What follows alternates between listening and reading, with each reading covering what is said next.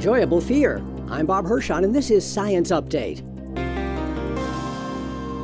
Fear and anxiety are negative sensations that people tend to avoid. In fact, they exist to help us avoid threatening situations. So, why do we sometimes seek out fear inducing experiences for fun, especially around Halloween?